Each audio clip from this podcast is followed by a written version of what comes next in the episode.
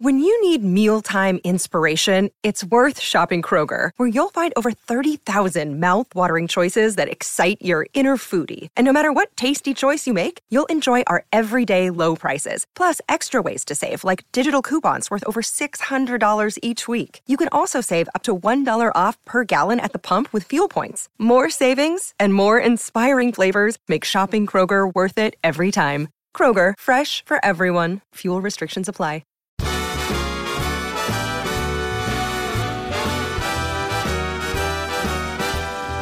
It's Fulhamish podcast. Hello, my name is Sammy James. This is the independent voice of Fulham FC, back for the 2017-18 season. I hope you had a great summer, and we're very happy to be back on the airwaves.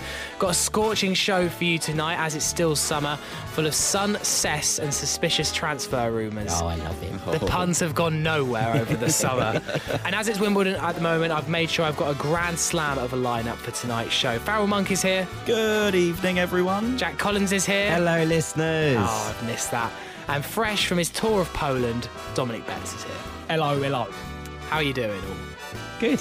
Good. It's nice to Glad be back, be isn't back, it? Yeah. It is. I mean, we're now back and the rain has come back. It's proper muggy now. Yeah, exactly. It's like Pathetic dooming- fallacy at Yeah. its finest. Couldn't have put it finer myself. On tonight's show, we're going to be discussing the new contracts for Cess and TC, uh, all the transfer rumours and the confirmed signings of Cisse and Djalo. Uh, we're going to be having a little bit of a discussion about Jokanovic as well. There's been some uh, very sinister rumours in that department, and we'll have all the reaction from Dom's big tour of Poland. I'm very excited to hear all. I think most people are, to be honest. I think that's why most people are listening. Exactly. You're going to have to wait to the end of that one, though. I'm keeping people hooked. Uh, but first, we'll have to address probably the summer's biggest news so far new contracts for Ryan Sessegnon and Tom Cairney. So, Sess has been given a new three year deal till 2020, which ends the potential speculation about him moving to one of the leading Premier League clubs. And Tom Cairney signed a four year deal uh, with the option to extend this by one more year. So, uh, Farrell, I'll start with you. How important uh, are these moves from Fulham? Do you think it will be the biggest thing that Fulham does this summer, securing the long term futures of Sess and TC? We had a little bit of chat uh, just uh, just before the uh, summer break about whether Tom Cairney, if he did decide to leave for a Premier League club, whether that would start a bit of an exodus. Uh, thank God it didn't happen. But we were a bit undecided whether it, you know, if he did leave, that it could start an exodus. Um, but it, you know, thankfully it didn't happen, and it, we now could kick on with the rest of the transfer transfer market. There might be players uh, that we're trying to sign at the moment where they can look at look at Fulham itself and um, and the rest of the transfer team, whoever that might be, go to some of these players and look. we've got some top quality players here. We've got players that are like Tom Cairney, like uh, Ryan Sessegnon, who have been touted to make it really big, and you can play alongside them. We're not, you know, you're not going to be playing alongside some really average QPR players or Brentford players. You're playing alongside some top quality Fulham players who really, you know, challenged to go up last season. Only a few minutes in, and the uh, QPR and Brentford digs have already started. Jack, I'll start with you. Uh, we'll start with Ryan Sessegnon, sorry. So he uh, will be here now till 2020. Not necessarily here to 2020, but he Yeah. signed a a new contract. And we all know in reality it probably means uh, he still might leave in the next couple of years. But if he does leave in the next couple of years, we'll know, we know now we will get a decent sizable transfer fee from him. And potentially, if things did go well for Fulham this season or maybe the following season and we did get into the Premier League, we could be seeing Ryan Sessegnon at Craven Cottage for a little bit longer. Yeah, I think so. I think it's good, and I'm you know very pleased that he has signed on for his sake as much as anyone else's. I think that this is the right place for him to grow and develop, and we've seen in a number of occasions how people you know make that step up too early and and, and fail. And you know one of the the classic ones is Sam Byram from Leeds a few years back, who went up only to West Ham, not even to the kind of caliber of clubs that Cess is being linked with and just couldn't break the side for you know time and time again. And, and he's only now starting to really come through and, and show any sort of hint of the potential he showed back in that lead side you know a few years ago. And I think that there's something to be learned there. And you know a lot of people pull it back to the Patrick Roberts case. And to be honest I think Roberts has managed his you know career you know not particularly badly since he's left. You know, it was six months where it was all a bit haywire, but you know, he went, he made that decision to go out on a long-term loan, and it's benefited him, you know, largely in in the long run. So I think that it can be done, and you can go out and do it, but it means that you're loaned out again, and I think Cess would be mad to do that when he can develop as a first team player. And you know some of the comments he's made this week in the press saying about how Championship football had equipped him for the Euros, and you know his ability to just find the target is becoming you know somewhat sensational in a game. You know, I don't know how many people watched the Germany England game the other day, but Cess didn't actually have a very good game. He he didn't play very well, but he got two chances and he scored twice. And you know the second one is an immaculate finish through the, the keeper's legs. And I think that it just goes to show how much of an eye for goal he has, and and he'll learn and develop that over the course of a tough physical championship season. And he can only get better, I think. Megnut's so sweet, I think he said as he did it. Uh, Dom, uh, I'll come on to you about um, Sessegnon as well. I was particularly going to pick up on that England performance where he scored two goals uh, to send uh, England under 19s through to the semi finals. When, when is the semi final for? Uh, tomorrow, I think about six o'clock. Yeah. But anyway, uh, he played in a slightly more advanced position uh, for England. Uh, but with Scott Malone being sold uh, this summer, it leaves an interesting one for Ryan Sessegnon this season. Uh, where do you think he'll be a first choice starter now he's got a new deal? Do you reckon that might have been part of the contract negotiations? Is uh, I'll sign a new contract, but I want more guaranteed first team football this season? I think he is going to be played as an advanced player this season more than he is a left back. I think we're still in the market for a left back. As we all know, Odoi can play there. He did play there in Belgium before he joined us.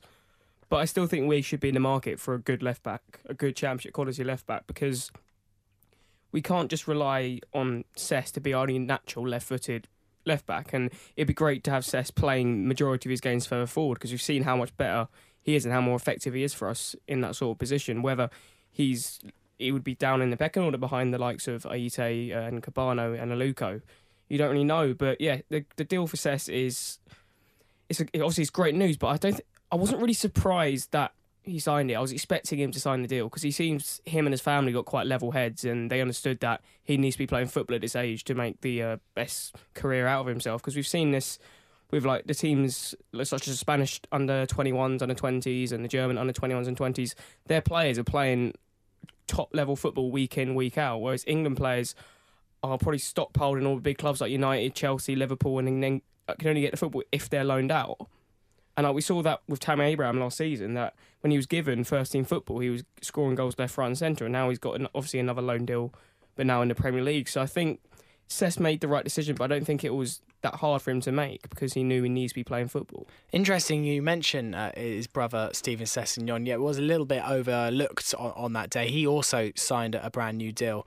Uh, I don't know how long. I assume maybe similar length, It's three years. I'm pretty sure it's the same. Um, quite interesting in the first game on the Poland tour, he took uh, Ryan Sessegnon's Ryan's number 30 shirt and, and played at left back. So there's a little bit of no, he sibling. He played it right back. oh, sorry. Um, back. Took he his number did- he thir- took his number shit- 30 shirt he anyway. Our, Yeah. he liked our post about it as well. Oh, so did he? Shouts Yeah. out realist Cess. Um, who, a bit of vintage, bit of sibling Yeah. rivalry. He was like, "Oh, I see you out on that England tour. My shirt now." Um, Just saves money on shirt printing. But all- Oh, a Sessegnon 30. Yeah, it's already done. I suppose he might. It's, uh, you imagine that Ryan Sessegnon might nab the number three shirt No, That might be quite nice for him. Um, interestingly, the point I was going to make was that the two real star, okay, two of the three real star men for this England under 19 side have been, you know, Sessegnon and, and Ben Brereton, who's also at Nottingham Forest and, and has made the same kind of you know decision to stay lower down the ranks and progress at his his club. Was he the one that scored that really good header against Yeah, for, Yes. from against the edge of the yeah, box. Great stunning header. header. And it's, it's interesting to know that obviously Mason Mounts had an unbelievable tournament as well, and obviously he's the exception to this rule as such. But to say to see you know Sessegnon and Brereton you know really lighting up that tournament as part of that England front three, and both of them getting regular game time at a competitive championship level is, is something that clubs need to be looking at and going, oh, maybe that's that is what our, our players need, and that's what you know has come to the fore very much in this in this tournament. it seems to be with this England under 19 squad and and to some extent the England under 21 squad. And Dom quite rightly points out that a lot of them are playing first team football, whether whereas about four or five years ago there was just a lot of the players that were top teams, United's, Chelsea's, like under 21s team, and who hadn't actually had a lot of first team football. And I, I can't say for the, the the rest of the nations that are there in the tournament at the moment, but perhaps with the under, with the under 19s, you got players like Sessegnon in the team who've had like a really good run of um, appearances at senior level, playing against you know um, good quality players who wouldn't give them an inch. And I think it shows that Sessegnon's maturity that chances won't come to him all the time. But thinking back from the season just gone, when chances have fall, fallen to him, 95% of the time he has done well with it.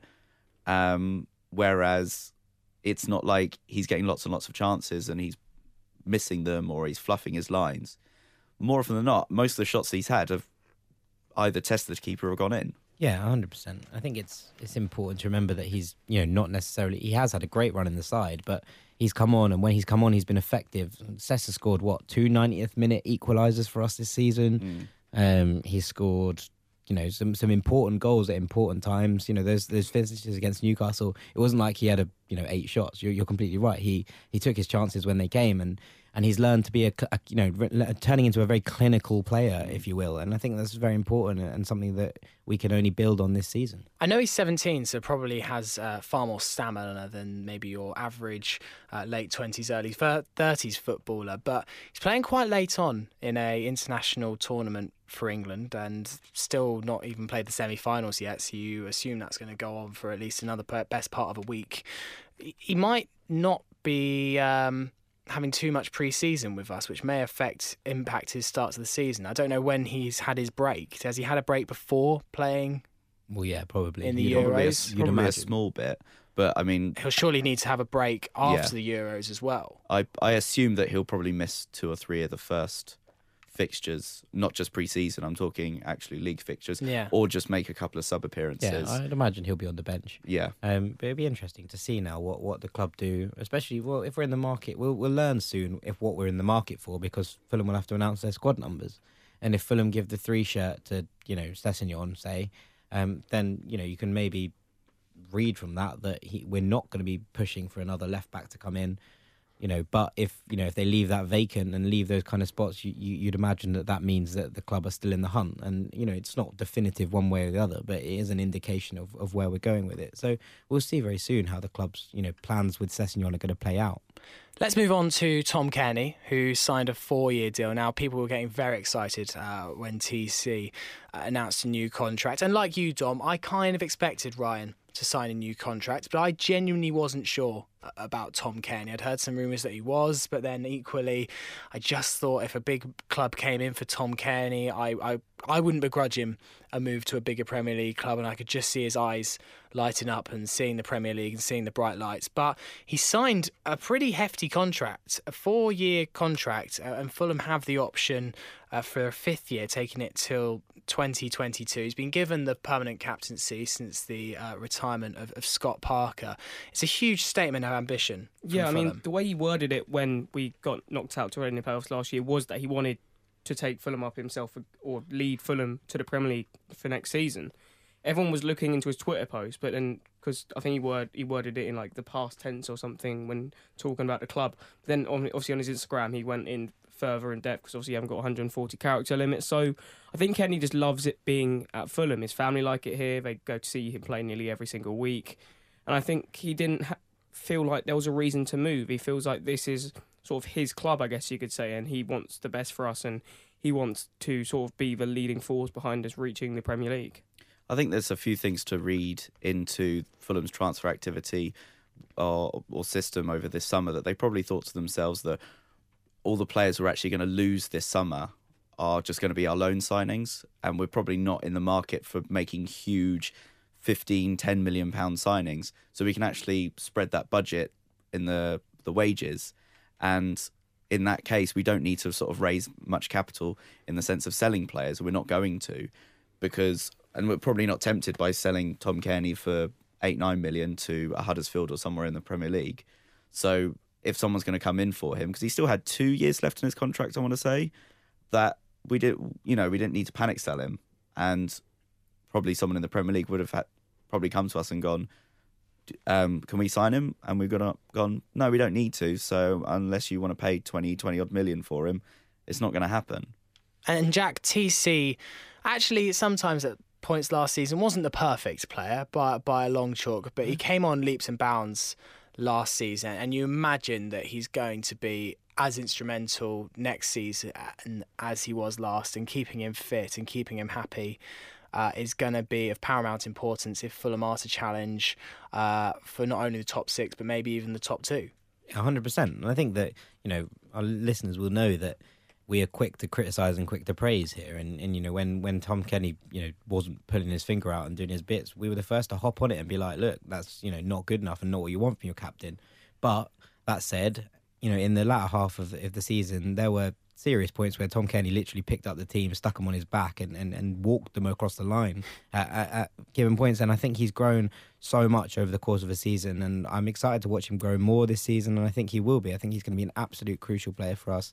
And the only thing that is potentially, you know, his first half of the season last year was good without being unbelievably spectacular, and we were still fending off interest in January. If he starts this season the way he finished last season, we're going to be really fending people off in January. So, yeah, you're right in terms of we didn't have to sell. I think we've, you know, we'll go on to it later. We've made capital in other ways in, in some quite sensible sellings, I think, which is, is quite good.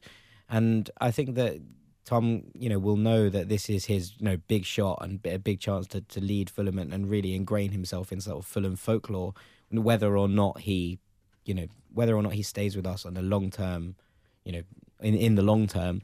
I think this is this is where he makes his kind of make or break season in terms of if, if Kenny can lead Fulham to the Premier League this season, he will go down, even if he left at the end of it as as a Fulham legend. Yeah, uh, before we move on to some of the permanent signings that have arrived at Motspur Park and also left Motspur Park in the summer, just want to point you in the direction of uh, Fulhamish's Facebook and Instagram pages. So uh, over the summer, uh, we've all been very busy uh, improving Fulhamish. You'll notice there's a brand new logo on this podcast. Goodbye to the red, hello to the black and grey stripes. Uh, but we've been doing lots of work on the Instagram and Facebook as well. so we really want you to go follow us on both of those. so facebook.com slash Fulhamish pod or just just find Fulham, type in Fulhamish podcast, and you can do the same on Instagram at Fulhamish pod. Go give us a follow or a like, and, and it'd be much appreciated. Uh, but anyway, let's go back on to some of the people that have arrived at Motspur Park this summer. There's been two permanent signings so far.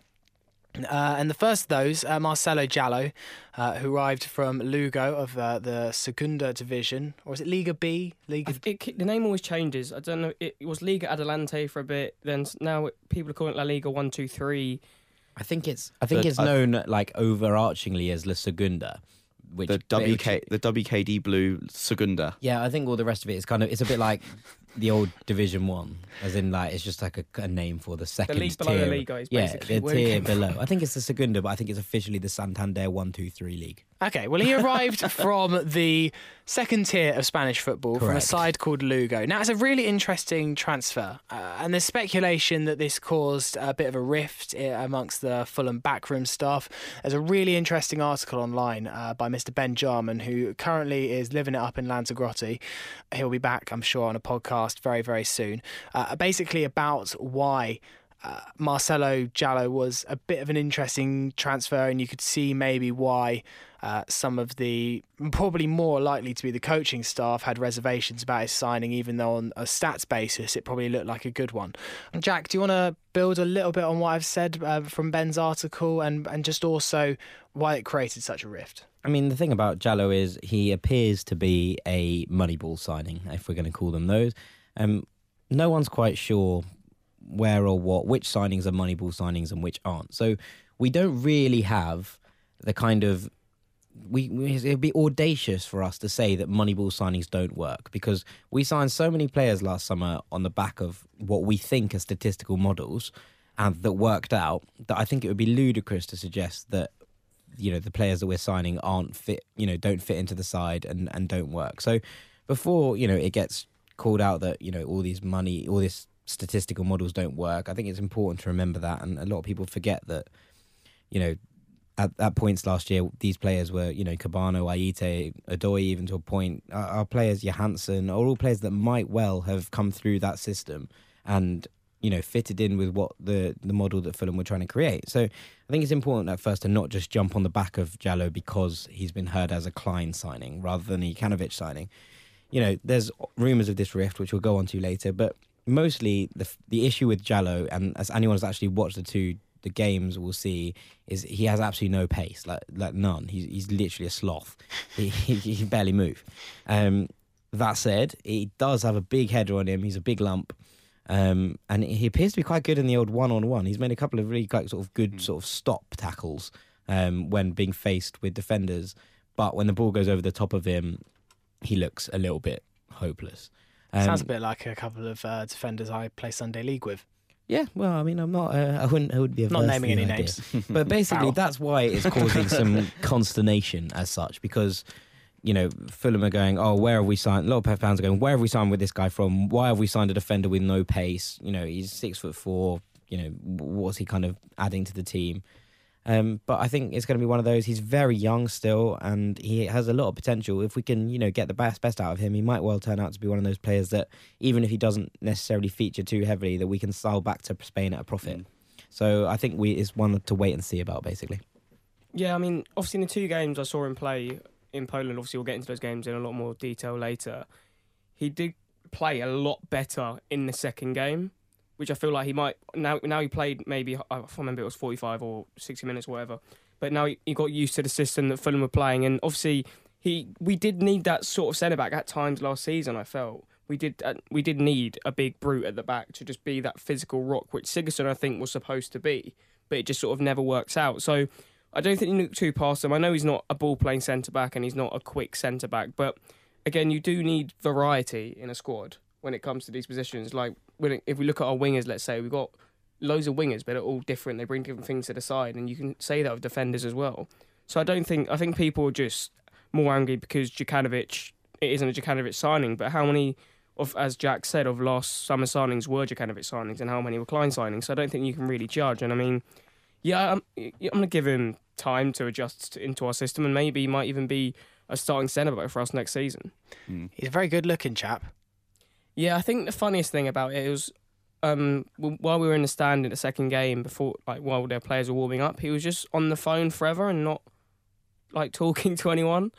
It so just looked like he was on his own, but I think he was just calling someone. But it just looks really funny because he was just like sort of standing on his own for a good forty-five minutes. Was he doing the classic thing of um, he just was a bit bored but wanted to look like he was occupied? I think so he was just pretending to talk um, to someone we on the were phone. talking to uh, like Williams and Christensen because they're like just down from us because we obviously are just behind the dugouts. And we're like, does he actually have any friends? He's like, oh yeah, yeah, no, he's he's, he's settled in relatively well. Okay. So that's, That's good news to hear. It's going to take him time, though, isn't it? Of course, he, he, he probably doesn't speak fluent English, so he just needs to get he needs to get used to the language. True. But um, yeah, no, I didn't I didn't think he was horrifically bad. So obviously you won't be able to tell. till It's a proper Yeah. competitive game of football. you can't read too much into preseason a lot, especially for like new players who don't, you know, I mean, it's he's been in for a good few weeks, a month now, um, but it's going to take him a long time to get used to the players around him and probably learn all of their names. Uh, another new signing who didn't play uh, in Poland uh, is Ibrahima Cisse. Am I right in thinking we were linked with him in January? Yeah, and potentially last summer as well, if I'm if I'm not mistaken. So um, a, a long term target for someone anyway. Um, generally played as a kind of defensive midfielder, uh, but it appears Farrell he can also play um, in wing back roles, especially at right back. I seem to see. I haven't seen him much evidence he can play at left back, but I always think if you can play at right back, you could probably do a job at left back. Uh, where do you expect him to be used next season? Do you see him as a bit of an understudy? I know it's hard to tell at the Yeah. moment, really. I I think it's going to take a lot for anyone to break into that midfield trio that we have, but hmm. I assume that considering if one of them got injured last season, it would have it would have been Parker going in. We don't have Parker anymore, hmm. and there's no one that springs to my mind that would easily slot into that that role. And he- well, well, yeah, yes and no. I, I, I can, Oh, into McDonald's role. yeah, Oh, McDonald, yeah. I thought you meant just into midfield as as as a whole. Yeah. Dennis well- Adiranan. But you, yeah, I mean, with the LVC, I, I assume that his Fulham career is on his way out because he is cracking on a little bit, and unless he's used quite a lot over the pre-season, I can't really see him breaking into the team at the moment in its current form. I just, I think we we we spoke about it a little little bit last season that he's a good player. He just doesn't fit into the system. And he's at the stage of his career where he needs to be playing every week. Mm. Well, is this LVC fade we're on about here? Uh, about LVC, I think. Yeah. No, LVC Scott Parker. I don't think he's going to break into the LVC scene. needs to be playing every week. He, I think he knows that at this stage of his career. I think you could argue the same for someone like George Williams as well. See, I, disagree with you. I think I think LVC is the perfect cover for someone like Stefan Johansen and will get a decent run in the cups. Um, I just don't think we can bank on the same kind of injury-free season that we had last season. And I think that Yeah. someone like LVC is is literally a perfect covering midfielder because he can play almost any of the three roles. I know. I don't. Um, I think he's a good covering midfielder. I just think from him personally, he, he probably thinks he needs to be playing week in week out like he did when he went on loan to Burton. I think he will this season try and break into the side, and I think if he doesn't work out, then we will see him leave at the end of this season. But I think this will be the year he thinks maybe this is my go Mm. at, at the game. And you know what? All he needs is a couple of really good performances, especially you know Johansen's. You know, has, for, for me to say this of all people, Johansen is a, is an excellent player and a wonderful player, but he he is just a bit of a workhorse. You know I mean, he does he just puts in the hard yards, and yeah, he has a, a, a wand of a left foot at, at points. But you know, LVC when he was on loan at Burton was the one supplying a killer ball a lot of the time, and I think that it would only need two or three excellent performances for him to be then put into some sort of rotation with Janssen, like the Yeah. way that Cess kicked into the side last year. Yeah, and, and with those with the attacking five or six players that we do usually play in the team, Jokanovic, apart from the two or three, he did rotate them quite a lot.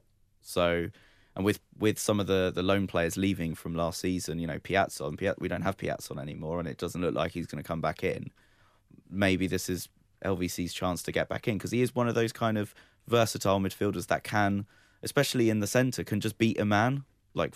Um, He's good at his- finding space. and he's good at he is good at finding space, and he's got something that he does bring something to the team. Whether Jokanovic sees that, he does seem a bit ruthless with some of the players. For example, Sigurdsson. I mean, he he brought him in, played him a little bit, and then once once he hit that bad form, that was it. It was done basically with that, unless there were injuries. To go back to Cisse for a second, um, just some of the things that have been said about him is he's pretty. The sort of general consensus from Standard Liège fans was he's quite solid. He has you know the odd mistake in him, but uh, for the most part, is a pretty solid defensive midfielder. Um, and he all, apparently he's just an absolute workhorse. He puts the effort in and absolutely covers ground. And I think that we could do a lot worse than having someone like absolutely ping him in for Cisse. 30 He does out. have a ping in him, but to, I've looked at his stats. He's actually only ever scored three goals in like seven Does he only years. score weldies? Well, he's only scored weldies, but also like he just doesn't score weldies. That is in, as in very often. I'm So- not going to lie, because I tried to find a little gif of him scoring when we signed him, and it, it, it was a very limited selection of goals Precisely. to, to choose from. Um, but he, he's played Champions League football. He's Yeah. played under 21s Yeah. for Belgium. Um, he's played over 40 times for Standard Liège in two separate goes. campaigns. Yeah. Um, so he seems like a, a very solid player. Standard Liège are no mugs. No, we've got also we signed him for less than two million euros, and that's a, a very decent fee for a rotation player in the system. And if he becomes more than that, then brilliant. And if he doesn't, then under two million for a player that can slot in in a number of positions, do a job when he's called upon, is, is good business as far as I'm concerned. And if he's got the engine, I mean, if he'll fit right in. Any sort of like passing issues or any uh, touches or any anything that he's particularly not great at, I'm sure they'll be able to iron those things out. I think it's the engine more than anything. And if he can put a tackle in and break up play like Kevin McDonald does, we're onto a winner. He's got quite a cute kid. I'm not sure that they looked at that in the stats department. No, I'm just as a, We've, as a separate we've also already created the most horrific chant for him already. Go on, Dom. By, Go on. by- is this Take the it royal we? Ibrahima, here we go again. C say, how can I resist you? Oh, I so hope that becomes Fantastic. big. I love very, it. very very good. I could just imagine like 4,000 Fulham fans doing the doing the piano bit from that song afterwards. din, din, din, din, din, din. That'd be a new. Uh, Who doesn't love Mamma Mia football chants? Could we be more middle class? Um, so the other confirmed signing, unfortunately, this one away from Motspur Park. I say unfortunately, uh, it's been a mixed reaction uh, to him leaving. Uh, is Scott Malone, uh, who has joined Huddersfield Town. It was a fairly unexpected transfer. I don't think any of us really thought that Scott Malone was going to go anywhere. Until that DM got released on social media, no one really knew it was happening. Weird way for weird for Scott Malone to just DM back some fan who had asked him, "Are you going to Huddersfield?" Yeah, that's really weird. Like proper odd. I'm not sure how I feel about it to be honest. No. It's just very odd. As in, as if that fan hasn't gone out straight away and stuck a bet on Scott Malone joining Huddersfield. Yeah, you Because would, that would wouldn't have been, I, wa- that's what I would have been doing. pick your odds. Yeah. Um, It's it's illegal, but never mind. you can't just get information straight from him and then put a bet on. hasn't Yeah, but stopped some how people. on earth did they ever find out? Well, don't publish it. Well, on yeah, Twitter, don't that put. would be- Yeah, exactly. Um, But anyway, he's joined Huddersfield for a reported 3.5, uh, 3.5 to 5 million pounds. Um, somehow Scott Malone is playing in the Premier League and, it, and it's not with us, and no one's really quite sure how it's happened. It, all in all, it just seems like a little bit of a bizarre move. I mean, of, there's a really interesting article that Jack's written about Scott Malone on the Fulhamish website uh, just today. It's hot off the press. Straight off, straight off the the buttons. They're still smouldering. Um, obviously, he was named in the Championship Team of the Season last year. I mean, there was lots of people saying that he wasn't even the best left back at Fulham last season, but he obviously created a lot of goals. He created a lot of opportunities, but he was quite suspect offensively. I think all in all, it's quite a good move for Fulham. We've been given a lot of money for a player that was sometimes a little bit of a liability. It just seems strange. I don't think Scott Malone wanted to go. That interview that you posted when he joined Huddersfield, he looks He almost looks somber. distraught.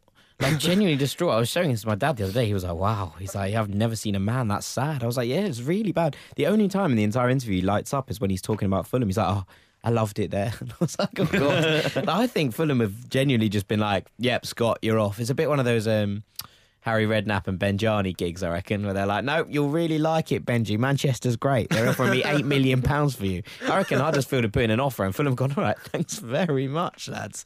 Um, so yeah, we'll, we'll see about that. But you know, with 3.5 million pounds is the lower end of the estimates that has been thrown out. Five mm. million, the top end. That'll buy you Matt Doherty from Wolves, and Matt Doherty is a better left back. I swear Scott he's not even Huddersfield's best left back. I swear Chris Löwe's their left back. Oh yeah, he's Who's been brought in definitely as a better. he's been Yeah. brought in as a rotation player. In fairness, like, and he knows that. He said it's going to be difficult to break into the side, but it's Premier League football, and Yeah. you know, I think that was his kind of only motivation by the sounds of it. The only thing he says positive about Huddersfield, pretty much, is that it's in the Premier League. That is pretty much that. Presumably a nice hefty pay rise. You'd hope so, for Scott's sake. Really, he has to go to Huddersfield. Well, he's a I mean, Villa he's fan, like so cheap he's houses. used to shitholes. Hmm? He's a Villa fan, so he's used to shitholes. Oh yeah, fair enough. I think it's good. I it seems to be a transfer that's kind of good all round. I mean, he did well for us last season. A couple of years ago, he was playing in a, uh, in a Cardiff team that was pretty much going nowhere. So to, in two years to now be playing Premier League football, good on him. And Huddersfield come with a good price. They're going to have lots of money to throw around, and they've gone. They've obviously looked at that kind of high energy type of player because they do play high energy football, and they've gone. He's the type of player that we want. He fits into our system, and we're going to go for him. If we think about it, we basically just got five million for Ashley Jazz Richards. More, more because we got. Did we not get Malone and money? Yeah, we did. Best transfer business yeah, ever. I mean that is serious business. but like there was Millwall fans on Twitter confused how he's gone to a Premier League team. Well, this is interesting because uh, I was talking to my brother on the weekend who works with a Millwall fan, and this, and he said that this Millwall fan is gutted, and he thinks it's the difference between the good coaching staff that Fulham have and the setup that they have there at Millwall. That they let someone go for free back in 2015, that's just joined a Premier League club for five million, and it's the it's actually testament to Fulham of what quality they have in taking a player and finding their strengths and turning them in uh, from an average player to a good player. And you know, Malo, uh, so he's like Millwall had this quality player just sitting in their team, not really wanted when they were in League One. It shows what a good team and some good motivation can do to a player's stock value, right there. I mean, you're looking at you. There's numerous and loads and loads of other examples where a player has done really dreadfully somewhere. I'm not saying Scott Malone did dreadful at uh, Millwall, Oh, he um, did. He was pretty awful. um, but and then they've gone somewhere else, and all of a sudden they've just come alive. And if they're really settled, then they do really well. So, you know, I, I'm not going to sit here and start sprouting names out, but there's probably loads of examples where that's happened, and hopefully, for Scott Malone's sake, it carries on that way. But it's going to be really tough coming up against some. You know, not coming up against uh, championship wingers, now coming up against some of the best wingers in the world. Yeah, I'm looking forward to seeing him play Eden Hazard next season at Stamford Bridge. That should be a, a titanic struggle. well, I mean, Callum O'Dowda gave Scott Malone nightmares. You can only imagine what he's going to do coming up against Eden Hazard. But you know, good luck to him. I mean, the- at the his head's least. only stopped spinning after The Eriksen thing. Yeah, after Christian Eriksen tormented him Surprised for he has 90 a career minutes. after that. Yeah, well, I think. I mean, good luck to him. If, He has if a I'm perfectly honest. The best thing to come from that is that strange video. That Oh, meme is From the weirdest from, thing. What, from Simply Spurs. Yeah, I, th- I, I love thought it it. I still funny. listen to it. Um, so, a few of transfer rumours uh, flying about. The main one that is of note uh, is currently Diego Rolán uh, signing from uh, Girondin Bordeaux uh, of League One. Was I mean, I did a did a French degree. I should be able to pronounce it. Yeah. Um, That's Bordeaux to any other Bordeaux. Bordeaux, uh, um, an intelligent striker. He grabbed nine goals last season in Liga. Uh, we don't know too much about him, but he seems a, a solid potential signing. And uh, Fulhamish broke the exclusive news. Uh, thanks to Dom Betts for being sharp on the ball. Uh, he was at Wimbledon today. So basically, a confirmed signing. Yeah, a bit At of an odd one. Wimbledon. Yeah. Well, Fulham don't like to do their transfer business in the public eye, um, which is something to note. So that's either the deal's maybe nearly done and he's just got a you know pen and paper and, and all those things, or he's in England looking to make himself known. Um, which I think this can go one of two ways from here, and, and I didn't.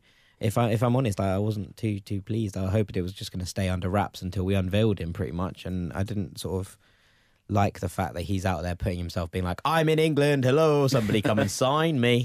Um, especially after he said he was looking to, you know, play in, in, in top division football and there were there are top division clubs interested and I think that we we should hold our horses a little bit on this one. I'm I'm not convinced. I, I feel like maybe he did. He didn't really go, "Hello, I'm in England. Come and sign me." The the poor bloke put one Instagram story because he's excited that he's seeing Djokovic on centre court, and Fulhamish podcast have latched onto it. Look, it's not our fault, it's what we do. It's Yeah. just what we do. what we're paid to do. We don't make the stories; we just break them. Uh, but he seems like a. He, he seems like. The kind of signing that I think we've needed up front. An intelligent striker, not necessarily 30 goals a season, but I don't necessarily say- really think that's what we need. Wouldn't mind it. He looks like a player that is like an Aluko that can finish. He's just got. He works hard. He's Goodness me. creative. He can dribble and he can score. He can score goals. He can, when he gets the chance, he does score goals. He's very, very right-footed though. Uh, he he does score a lot of headers, but he does everything with his right foot. Um, so that's just one thing that he does. But he, he does seem a very. He seems like an absolute workhorse. He can um, he can take players on, and he is quite creative. He does play off. He he can play in all the th- the front three positions. The only one that was um, quite interesting was I saw someone write about him today saying he's an, a good player and he on his day he's unbelievable, but his attitude isn't always there, Mm. which is um. Is this our Bordeaux fan that got in touch our, with us on Twitter? Our, our ITK, yeah, um, Mikhail. Mikhail, I who's thought our that was his name for a he's second. our he's our Bordeaux he's our Bordeaux ITK to Bonjour, let us je know m'appelle exactly what's happening. Itique. Can someone translate for me? Yes. um, it looks like that um, Rui Fonte deal's off though. He looks like he's staying at Braga. Okay. So So it looks like uh, Diego Rolán's the only iron in the fire. I'd Dom- be very surprised if we signed Diego Rolán. By the way, very surprised considering he's playing. Well, he's going to be playing Europa League football next season with Bordeaux. But as Uh, no, was- won't. Bordeaux didn't qualify. Don't Did they not in the end? No, I don't think so. But as I'll check. was Neeskens Kebano could have played. Well, we had to Europa wait League for him to football. finish his Europa qualifier before we signed him. That was really weird. That's why the actually. transfer was delayed. Right, I didn't actually know that. Uh, Dom, have you seen any other transfer rumours uh, worth their salt? I've seen a lot of transfer rumours, but nothing that I would ever believe that could really happen. I, I, I- I'm starting to think I can think of players we need, but we're not being linked to them. Like I think we need to sign a goalkeeper, we need to sign a centre half, uh, and we and a striker, and po- and possibly a left back. Yeah. So all of the positions. Well, no, it's just if Fulham, because I don't want to go through playoffs again, really, because we know how bad we are in them. We've never won a playoff game, and I think we just need to fix the cracks which were in our team last Yeah. season. And I think Bettinelli's definitely off because he wasn't two, any of the two goalies playing in Poland. It was Marcus Rodak and uh, David Button.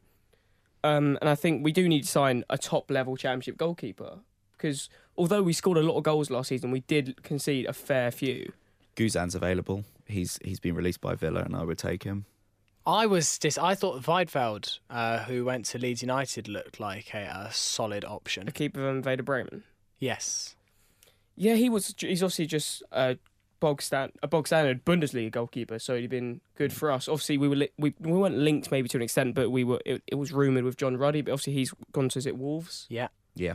and obviously we'll, we're going to talk about them in a bit because they've been making some very very very big signings this Well, let, summer. let's bring it You're up now. We do have Europa League. I've just looked, but they Yeah. won it through the French Cup, not through their field position. Yeah, I thought that would be Interesting. Uh-huh. Um, I What, I know it's 15 con- love. um, but let's let's come on to Wolves uh, as you mention it now. I mean, stunning stunning transfers that came out on Saturday. And by the way, got to wish Carl Ikeme uh, all the best. Very best, yeah. Um, as he, uh, as he, I think he's fighting leukemia. Yeah, 100%. Um, anyway, back to Wolves. Um, they signed some big, big players on Saturday. Broke the championship transfer record, 16 million. They're looking like they mean business, although very unfortunate today about Helder Costa's injury for them. that Unfortunate for them, fortunate yeah. for us. But But with Ruben Neves, he was linked with some very big clubs this summer as well. That was the thing, and and he somehow just ends up Wolves, and obviously with their with their manager they got in as well.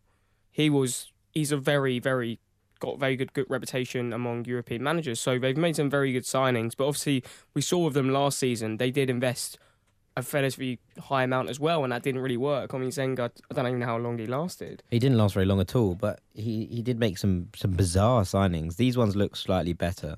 Um, Neves is obviously an excellent player. Um, I think that no one's going to deny that. Whether, however, he is suited to the hustle and bustle of the championship will, will be another thing. So we'll see, we'll see how he gets on there. Um, but yeah, obviously he has such a bright future ahead of him, and going to Wolves does seem like a very bizarre move. But you know, if it if it works out, then it works out. They signed a couple of really random players. They signed this another Portuguese player from like a second division Portuguese, uh, from sorry, from a Brazilian side. He, he's not come with particularly good ratings. Roderick Miranda. Sorry, he's Brazilian. He signed him from a Portuguese side. That's the, the mistake I Got made it right eventually. Yeah, eventually. They've, they've signed a Scottish bloke from Turkey. That's that's a rogue one, Barry Douglas. And they've signed the two Norwich players, obviously Bennett and Ruddy, who know this league very well, and I think they're both very good signings. Um, Ryan Bennett, in particular, is is a, big centre back who knows this league, Yeah. and, and will sit in there and, and, and do a job and, and help to marshal quite what's a very young team now at, at, at Wolves. Um, so that's a good signing. Um, and then they've signed some other players. Another one from from Porto, uh, Willy Boly, who's another young centre back. Oh, he's not that young, but he's you know an, an upcoming centre back as such. Um, so yeah, they, they look like they're doing some small bits, but it's all it's all a bit up in the air there. You know, Mm. you never know quite how that's going to pan out because you know they signed lots of players, lots of foreign players last year, and yeah, Costa and Cavaleiro came through for them, but a lot of them didn't, and and, and we'll see how it how it goes this year. You know, maybe it will click, maybe it won't. So- Both times that we were due to face Wolves, we both said, "Look, "These look at how many danger men they've got. Why aren't they higher up the table?" And then we did play them, and let's not get onto get onto those games. Um, but it shows that you know maybe they needed that year bedding in, and perhaps that they're going to do really well this year. And they've got they've had to convince some good players that look, this is our ambition. Look at the, these players that we've got. We're going to gun for promotion this year. You could see how good they were at points, especially obviously Mm. in the game they beat us at Craven Cottage. When every time they were attacking us, you thought they were going to score a goal. Yeah. So they clearly have the potential in them with the likes of obviously Helder Costa. Now you got you got Ruben Neves, and so we know everyone knows how good they can be. It's just whether they can be that good all the time. I think it'd be actually worth us uh, before the season starts, maybe doing a bit of a roundup of all the championship clubs and um, looking at their the strengths and weaknesses, who we might think. Uh, who we think might do well and who we think might struggle and who their key players are. I think that might be a uh, good little one to do before the season starts. A 100%. Fulhamish prediction league. Yeah, maybe we'll have a little chat with Ali and George and see what they've got. Exactly, exactly. Right. Uh, before we get on to Poland, I just want to quickly get your thoughts on the rumours over Slav. Um, the main rumour really has emerged uh, from several quite reputable uh, journalists uh, about his future at the club, and his apparent frustration with the transfer policy. This isn't anything really new that we've seen with Slavisa. He's had these kind of frustrations before. He's in this head coach role, sandwiched between Tony Khan and Craig Kline, and, and the demands and the statistical stuff um, that they spout. Do we believe there's some truth to this speculation? Or, as an alternate theory, do you think it's Slav pushing his weight around a little bit in order to maybe give him some more power over transfers from the board? If he's just putting the odd little tidbit I think it's just recycled newspaper rubbish. To be honest, I think it's just they're trying to. There isn't any stories to make, and they're just re-reporting it. I mean, you. I think Slav is probably getting slightly frustrated, but I don't think it's as bad as all the reports are making it out to be. Every, every manager who gets frustrated in a transfer window. But this was this wasn't like HITC Sport. This was like Bleacher Report. I know it was. I, I- I saw. I saw obviously the Drop. Bleacher Report. You know, the Bleacher They're all mugs of Bleacher oh, Report, Yeah, obviously. yeah. the Bleacher Report article, but I just thought it was just the same thing from last season, and we saw the sub was getting frustrated with the signings, but we didn't make any bad signings last year. So you got to sort of weigh these things into account that the, the way it's working didn't actually wasn't even that bad last year. I mean, the only bad signings you could argue were Ragnar Sigurdsson. That, that happened quite early on, so maybe that, that could have been a Slavisa signing. We Push saw, the button. yeah, he pushed a button, not hopefully not with David Button Yeah, again. exactly. But um, I think- I, th- I don't really have an issue what's happened yet. I mean, we need still need to sign players. I mean, the transfer window's only been open really for like two weeks. I read the first article on the on the Mirror, and you know, I, I dismissed it quite you know readily. I was like, look, they were like, it was talking about Fulham signing. You know, they were happy with Cairney and Sessegnon signing, but that no progress had been made in the signings of other players. And it was about four days into the transfer window, and I remember thinking. Surely can't be that angry already. Like, as in, we're in market for three players. You know, we're, we're trying to push these deals through. We've made three bids for strikers, uh, three solid bids by by all accounts. Um, yeah, they haven't come to fruition yet, but you know, at least we're making moves in the right kind of directions. And the article also said that we were in the market to sign Cameron Jerome, so I decided that it was rubbish because I just cannot see Cameron Jerome being like Slavisa's key target with the Yeah. summer. If I, if I'm honest with you, like I think he's better than that. Um, but then the second round of, of, of one came through, and, and the journalist that broke it is a Fulham fan, and that was what kind of switched it for me because I was I read it and I was like, hang on, why would he badmouth his own club for? Yeah, he didn't. In fairness, he didn't say anything. But all he said was, "Slavisa's getting frustrated. I'm now a little bit worried." That was what the, the tweet said. And Yeah. Fulham Twitter goes into meltdown. The as Fulham always. Twitter went into full meltdown. Everyone was like, "This guy's making up stories to, to boost his readership." I was like, "He's not boosting his readership." Like, as in Fulham, no, no one's that interested outside of us about us. If I'm perfectly honest. Also, there was no article. yeah, yeah. Oh, it was no, just yeah. a tweet. It was just a Yeah. tweet, and it, it was one of those things that it just seemed like he- I don't understand why he'd publish negative spin about his own club if he didn't have a reason to publish it. That's what that's what got me. And I think, yeah, I think maybe there's a lot of art, there's a lot of things out there now which are blowing this out of proportion. Yeah. All I read was the original tweet which said, "I'm a little bit worried because Slavisa is getting frustrated," and I can understand that. And and you know, Slavisa probably is getting frustrated. I don't think that he'll actually walk away, but uh, uh, then again, you know, he's not a tame lion.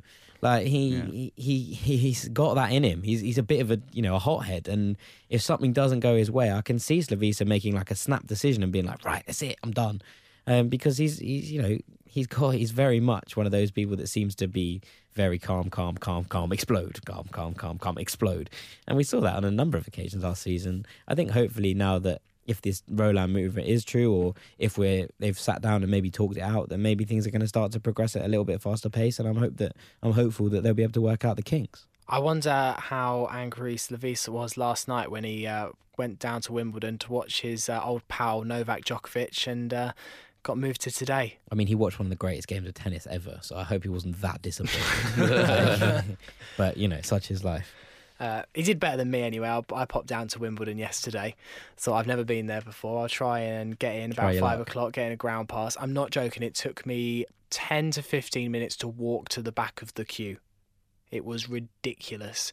Uh, and the woman there said, um, "I said if I got any chance of getting in," she was like, mm, "I've been telling people officially that you'll get in within two and a half hours, but no." No, you won't see any tennis. So I was like, brilliant. So I could potentially queue here for two and a half hours just to see absolutely nothing. Yeah, fair play. Anyway, I digress. Uh, we need to find out about the tour of the summer.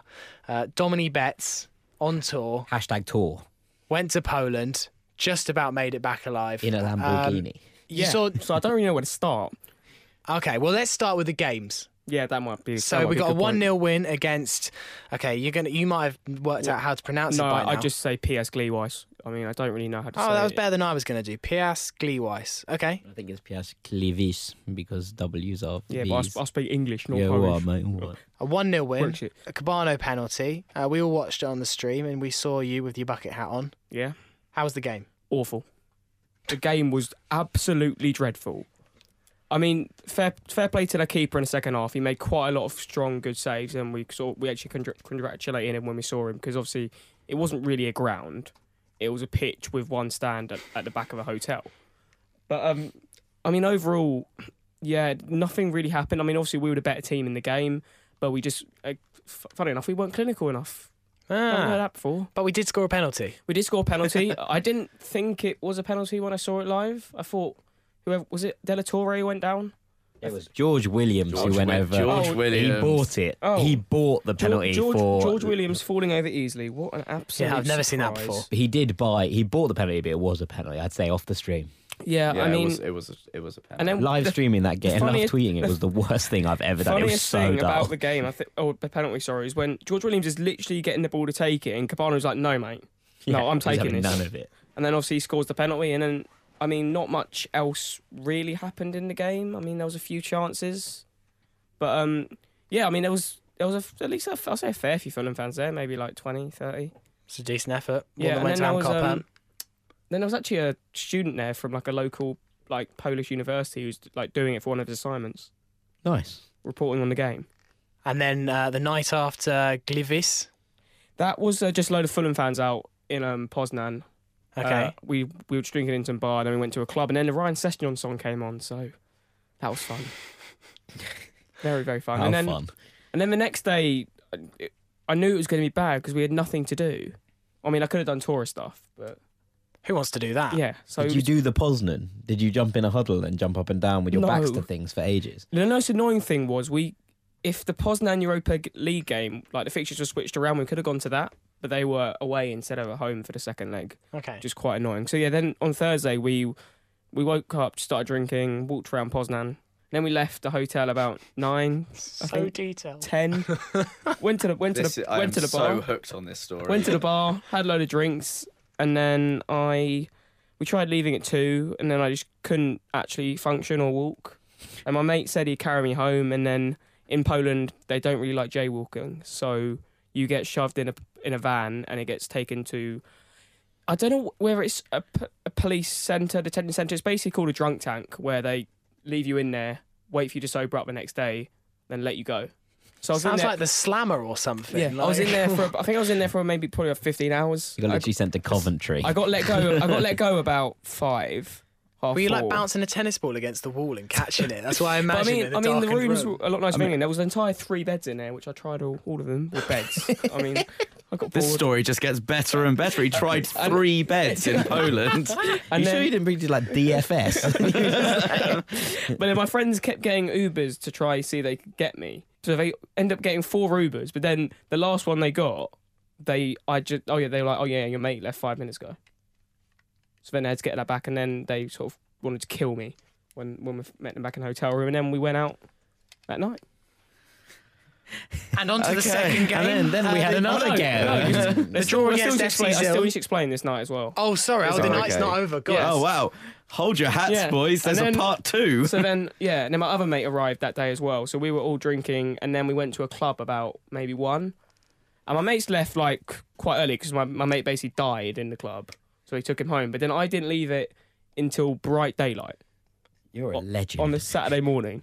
And I was like, why is it bright daylight? I mean, I've lost track of time, let alone you. And then, so this is Saturday morning, me coming home now. Okay. So I probably get in maybe, if it's bright daylight, maybe like 6, 7 a.m. Have about few, have a few hours sleep and then wake up and go to the train station. But then I realised I left my phone, wallet and keys and hat in the club. So then I just had to go to the game with nothing apart from a wallet. I like how you have your hat on the same uh, Level as level as a phone and a wallet. Was it the bucket hat? Yeah. Oh, I do understand. the understand. no surrender that. bucket out. It's very, very sad. But and then we went to the game, the Saturday game, got the train. It, the ground was actually quite nice, actually, and we ended up in hospitality. FC Zlín. Uh, it wasn't FC Zlín's ground. Okay. I It don't was think FC Zlín are from Poznan, are they? no, they're a Czech team. Uh, there we are. Oh, Um, really? Oh. yeah. Are they from Zlín? Yeah. One would suspect either Yeah. that or FC. Yeah. so then, because there was only like one train you could get, we got to the ground like maybe two, three hours before kickoff. So then we the only way you could get up to the into the stand was go up through the hotel. So, but then we realised there was a bar and then there was like a few seats outside it. So it was sort of like literally hospitality, and we were sitting there, and then so we just literally could just go back two seconds to the bar, get drinks, and then just watch the game from hospitality right on the halfway line. So what was the the second game like? A Is this one we could not live yeah. stream? Yeah. Uh, well, yeah, my mates were periscoping it because there I wasn't the wasn't a live stream, but um, Yeah, it was it was a lot better than it was in the um, first game. I think the weirdest thing was I think we must have used all our subs and then gone for showers because I think De la Torre got injured, and then we just didn't bring anyone else on. I think we were 2 0 up at this stage, and then because players were obviously really tired, that's why we conceded two late goals. But again, the defending wasn't the greatest on these two goals. I think Sigurdsson's at fault for both of them to an extent, but we did play well. Like Tom Cairney's assist for Luco's Lovely. goal Oh, is genuinely what a- What a ridiculous. ball, yeah. That's why he's worth twenty million pounds. It's actually the top of his CV. Did you see my pass at FC Zlín? yeah, exactly. Yeah, so that, the game the game was a lot better. It was a bit annoying, obviously, but as soon as they scored, made it two one, I was like, we are generally just going to concede another, aren't we? We nearly lost. Yeah, I know we did. and then Season's over. and then after the game, we kind of got locked on out onto the pitch because we went down to go onto the pitch, and then we were, but because we, went like downstairs through the hotel, then we realised it's like a fire exit door sort of thing, so you can't actually open it from the outside. Oh. And we're like, oh, great, we're locked out on the pitch. So I'd sort of like free run up, well, not free run up, but like climb our way up back into the hospitality bit to get back through the hotel to go get You had to break out back. of the stadium. Basically, yeah. And to an you were disappointed with the lack of response that the players showed at the end of the Yeah, game. Yeah, no, they literally just walked off and didn't even like say hello to us or anything. They had no respect for the fact that you went there without your phone, without your wallet, and without your bucket hat. And with a hangover, one Yeah. would one would imagine. I, no, I didn't get the hangover. I just, I was just, Just the hat. Yeah, but yeah. And then yeah, we just had one more night out, and then I had to get my flight home the next day. And Out of, graduate. out of 10, the Poland tour. Oh, In response to the other pre-season tours I've done, it's definitely the best. Oh, It somehow even beat, better than Cork away. it even it somehow beat Cork and Faro. I don't know how it's done that, but it has. And then I've I've booked Darmstadt in a couple of weeks, so that should be fun. We'll have to get your reports from where is Darmstadt? Uh, it's like Germany. 20, Germany. 20, 20 kilometers from Frankfurt. okay, we'll have to hear the latest from Because I was going to go Austria, but it's just too expensive because you got to go Graz and there's no direct flights. If not, it's a four-hour train from Vienna. Nightmare. When is Uh, a week on Saturday. scenes? All right. Well, uh, before we finish uh, this week's podcast, uh, Jack, it'd just be uh, great to have a couple of uh, minutes to open the post bag. We do have some questions. In fact, we have quite a lot of questions. So thank you for your responses. Have we I know answered you've missed quite a us. lot of them? We've talked about some of them, but we'll um we'll, we'll go on we'll go on to it. I'm gonna sort of just flick through our our menciones. I think we should get like a a uh, mail bag sound effect, like someone rummaging through like a giant Or bag. maybe like of- a jingle. It's like I think- letters with Jack. It's your letters. It's your letters. I think oh, I've that's just, probably I a think bit I've, old for all you guys. Actually. I think I've already got the jingle. Just that. just do that one more time. absolutely not. There we go. That will do. Letters with Jack. Letters with Jack. this went weird. It's very weird. Um, Jack, your questions? Okay. Should Cess be our starting left back from Dom at Sessegnon with an X in instead of an E? Do you think you like Sessegnon? Yeah. What's yeah? So Steven Sessegnon should be our uh, starting left back. Next question. Um, I need that actually genuinely. Do we do we think that Cess is good enough to start left back? Uh, I would prefer him in an attacking role, yeah, and I I, think would prefer we- us to sign I'd a rather left back. sign a left back Yeah. who can defend more Um, than anything else. Because that's what a lot of the times where our issues came from last season. Because our fullbacks play so far forward and neither of them can really defend. I mean, f- luckily for Fredericks, his pace gets him out of a lot of situations. Obviously, Odoi can play at left back, but I'd rather think we should sign a top quality championship left back and then move Sessegnon further forward. He might even break into the team ahead of someone like Ayite because obviously he gets injured injured every five seconds. So and with there's no Piazon to to to like come in behind them. I was really sad seeing him uh, In in, a a Chelsea Chelsea, shirt. FC. He looks so depressed. He does He look did. upset. Free Piazon. Hashtag three Piazon. uh, Farrell, Um, I I think I'm going to go slightly against the rest of the panel and say that I wouldn't mind him starting left back. Most of the time, he played left back last season, and he did a good job. okay. What about Tayo Edun? That wasn't the question. No, I'm Jack. just making a point. Tayo Edun I, is I quite would, good, and I would he's say actually I a don't know defender. enough, but He's So- done. He's done really well for England. yeah, I know He's he's been been really good. good. Have the return of Jordan Evans. Oh, massive, massive. Sean Cav, King Cav. Um, He's still there. yeah, I know. Who put King the ball in the Cav. Norwich net? Morning, King Kavanagh. Cav. Alex Whiteford and Lord Craven have. Oh no, Alex Whiteford and Fulham George have asked very similar questions. So I'm going to give you both of them, and then we're going to answer them together. Fulham George says, "Can you give us your thoughts on the season ahead? Early predictions for promotion." Um, and Alex says, "What would be your very early top six predictions this year? And will transfer rumors affect your predictions dramatically?" Well, rumours won't affect my prediction massively because it, rumours aren't players who join. So, but it it massively depends who everyone signs. Because yeah, as, as we said, the transfer window's only been open two weeks. Look, they said almost premature. He's just asking for your top six, Tom. Oh, Give right. him it. Fulham. Okay. Who else? Uh, I'm going to say Middlesbrough. I think out of the three promoted sides, they're the one I think can. Relegated, you mean? Yeah, same thing. well, not really, but yeah, no. Out of Hull, Sunderland, and Middlesbrough, I think Middlesbrough have are the most threatening. Yeah, I'd agree. I agree there. I also would say Hull, I think, are good enough to make the top six. They are at the moment. If they don't Yeah. sell all their players, Andy Robertson is going to Liverpool. As discussed in today's article about Scott Malone comparing him to other players. There's so many great articles. You just need to go to the website and read them all. I'm going to go for Norwich as well.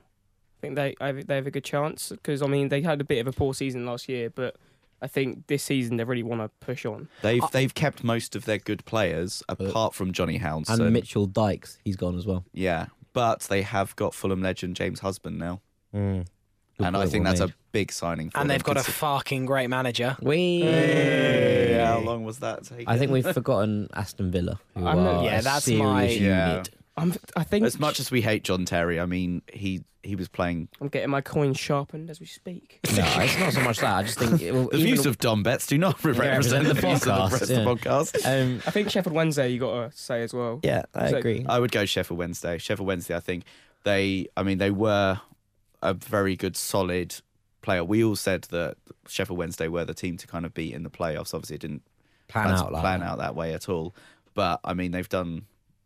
I, They have so many players. Yeah, they, they just just- have- they didn't need to sign anyone because they signed everyone in January. yeah, exactly. On a similar vein, did you see uh, Harry Redknapp's really bold championship predictions Yeah, yesterday? this is what, actually, in fairness, um, was it on the Sun George website? Fulham George did actually say to this. He said a bit more decisive than Harry Redknapp's thoughts, please. Harry Redknapp picked uh, 16 clubs that could potentially win the championship this season. Only two thirds of the league. Fulham were release- one of them, fortunately. I'm a little bit worried about Brentford, uh, the last club I'd throw in, in in the mix, especially if they keep Jota. Um, I'm hoping they won't keep Jota, but Do you should think, have Le- kept do you think Potter Leeds have any chance at all? Hmm? Do you think Leeds have any chance at all? Uh, what do you think, Dom? No, but I want to know They- from someone who's they do a bring two and more a half- central They, have they? on They've signed Pontus Jansson permanently. They Haven't signed him in January. Yeah. They've say they did also bring two and a half billion people to Barnsley away, so I think they're dead certs for first place. I'd like to see them be first all of the season, then just drop out dramatically and finish seventh. Finish seventh. Yeah, that would make me very happy actually. Um, yeah. Aside from that, I think yeah, there's lots of clubs that they've done good bits. We've already mentioned Wolves. I think that's about eight. I don't think we need to put any more in before we before we actually become Harry Redknapp. So let's leave it at that. Um, what else is there? What do we make about Slav's rumours? Harry Lee. We hope you've already answered that one. Um, best song. You, this is a good one. Alex, Pure Power. Best song you can come up with for Rolán. Otherwise, if you don't start it early, it'll just be Seven Nation Army. Oh. Diego roll, and that's rubbish, isn't it? Well, yeah, it is being the Classic. key. To be honest, I haven't got over the Ibrahima Cisse one. it was really good. What is it again? Ibrahima. Here we go again. See, say, how can I resist you? It's just It's- unbelievable. That's a genius jump. Nearly as seen good as the that- Jerome Opoku one you were doing the other day. I want to walk like you, talk like you, Jerome Pukuku. I want to be like you. Hoo, hoo. A classic. I still can't I- believe I- you could hear everything I was saying on the stream, yeah, it was good. like every word. Every word you said. The only Um, thing I can think of for Rolán is just associating with rolling, so you can have keep Roland, Roland, Roland. Rolling on the river. yeah, that was, that was That's a good my one. thought. Yeah. You, they see rolling me. all over the world. They see me Roland. They see me rolling. Um, I think there's a that's t. good. I think there's a t-shirt potential there. Yeah, of course. There's That's going to be so many sold on the merch site of Fulhamish coming at you soon. Yeah. Um, this is something kind of related to what we talked about earlier. We're saying most head coaches, it's from Jonathan, John Liu 27. Most head coaches want control over their transfers. Should the club be looking at being more flexible in their approach with regards to Slavisa? Well, I think we are, aren't we? Already, it seems to be that there are some of the transfers are a Kline, Tony Khan thing, and a lot of them are Jokanovic's. Also, don't take a job at head coach as head coach if you want to have full Yeah. control of the transfers. Request that you want to be the manager of the team.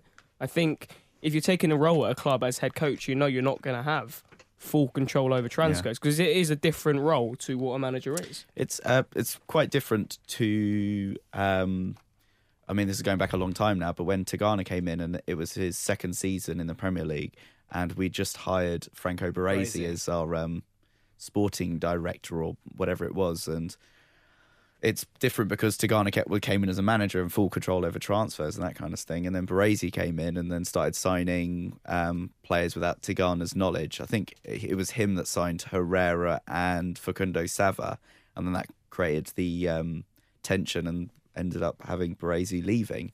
It's different and quite right. Dom quite like he says, don't don't come in as a head coach and expect full control over transfers. Okay, we've got two more. From Sam Lockhart, he said, What goalkeeper should we be looking for this season to replace Betts and Button? Smithies. Yeah, I mean, for me, it's Smithers. Smithies is, is the obvious choice, but I don't think we're actually going to sign Smithies. So, is there anyone else you'd be interested I in don't know bringing in? Not a particular goalkeeper, but I need. I think we need we need someone who knows how to distribute football.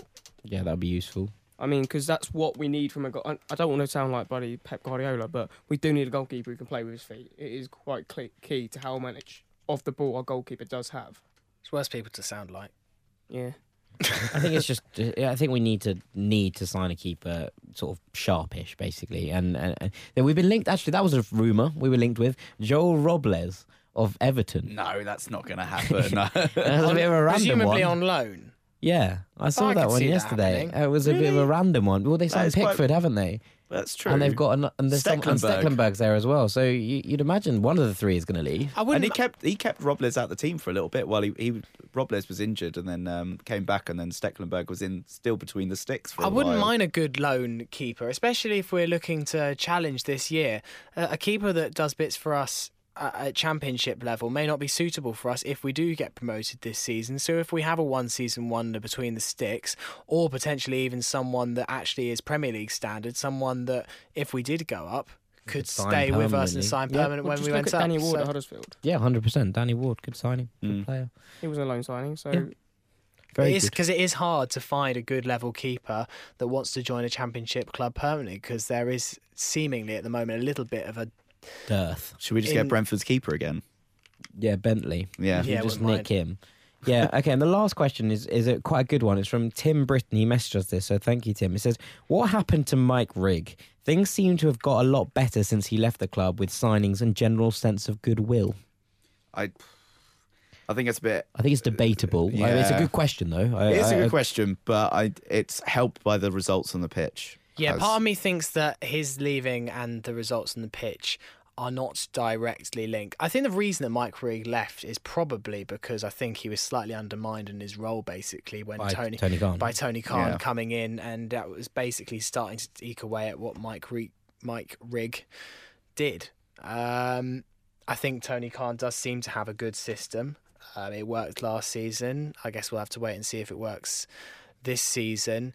But unfortunately, Mike Rigg and, and the Khans are starting to get over this stigma. But Mike Mike Rigg was fully forever associated Forever with associated. the terrible bit. yeah. Yeah.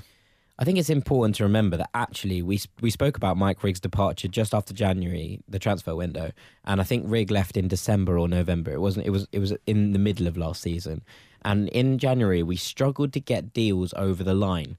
And someone made the very good point of on Twitter. I think it might have been Frankie, um, who said that there were well, we were struggling to get deals on the line because we didn't have a director of football in place whose kind of job is basically to make those deals happen. And it's interesting to think about that in, in that context. And you know, yeah, we've signed Djalo and, we- and Cisse, which we've you know struggled over the line. But if we now go and struggle to get deals over the line at the you know the business end of this transfer season, will people's opinions change on Yeah. whether we need a director of football or not? And I think that there's a lot still up in the air about this one. And I think we'd have a more definitive answer for you when the when the silly season finishes. If I'm honest. Yeah. it might not hurt if Fulham. Tony Khan, I think, is doing a good job, and I think he has some pioneering views, and I think he does have some good ideas. It, it does maybe seem though that our Fulham lacking an experienced transfer dealer basically within their ranks. This is all quite new to Tony Khan. Uh, Craig Kline is um, in a server data room uh, surrounded by about 17 computer screens. So, Good. That's exactly where I want him. um, but maybe we are missing someone, a la Mike Rigg, who's going out there whining and dining, has got all the contacts in football. Um, but maybe. But it, I think if Fulham were going to have that position, and maybe they're looking for that actively, it needs to be someone that Tony brings in Yeah. himself. It was never going to work the way it was with Mike Rigg being someone else's appointment. It's a fair. Indeed. It's a fair point when you got some when you in any walk of life and in any organisation or business that if someone comes in at the top, they're always going to be looking into Rearranging the But- below them. look at the structure, change the structure, bring in their own people. Well, that's all from me on this week's post bag. Thank you for all your questions. As usual, keep them coming. And next week, we will do our best to answer some more. Yes, uh, we'll have to wait and see if there is a next week at the moment. Uh, the podcast episodes are a little bit up in the air. I think there will be a next week, uh, but we will confirm to you what the Fulhamish schedule is. It's still all a little bit um, here, there, and everywhere as it's the summer, but we'll, we- we'll, we'll come back to you on that. So, everyone, thank you for listening to our first podcast of the 17 18 season. I feel like we've been finding our feet again.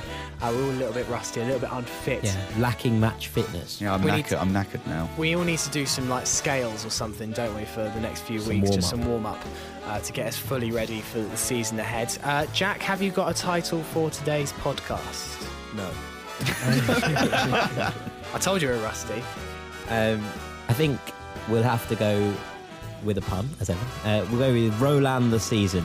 Oh, very nice. Had to be a Rolán based pun. Yeah, why I not? wanted why they not? see, I wanted they see me Roland, but We'll keep that for the actual terraces. yeah, exactly. After Mamma Mia, you know, we need some millionaire in there. Dom, Dom looks, looks on approvingly. Yeah, he does. It's not played in Potwell, I don't know. Uh, so potentially back next week. I'm sure we will be. We'll just um, confirm the timings and everything next week. Uh, make sure you get following us Facebook and Instagram. That's your homework for this week. Uh, Farrell Monk, thank you for joining us. No, thank you. Dom Betts, thank you again, and we're looking forward to hearing some more adventures. Uh, hopefully next time from Germany. It's all right, it's what I do. And Jack Collins, thank you very much. Thank you, Sammy. we'll see you very soon. Goodbye. Toodles. Bye.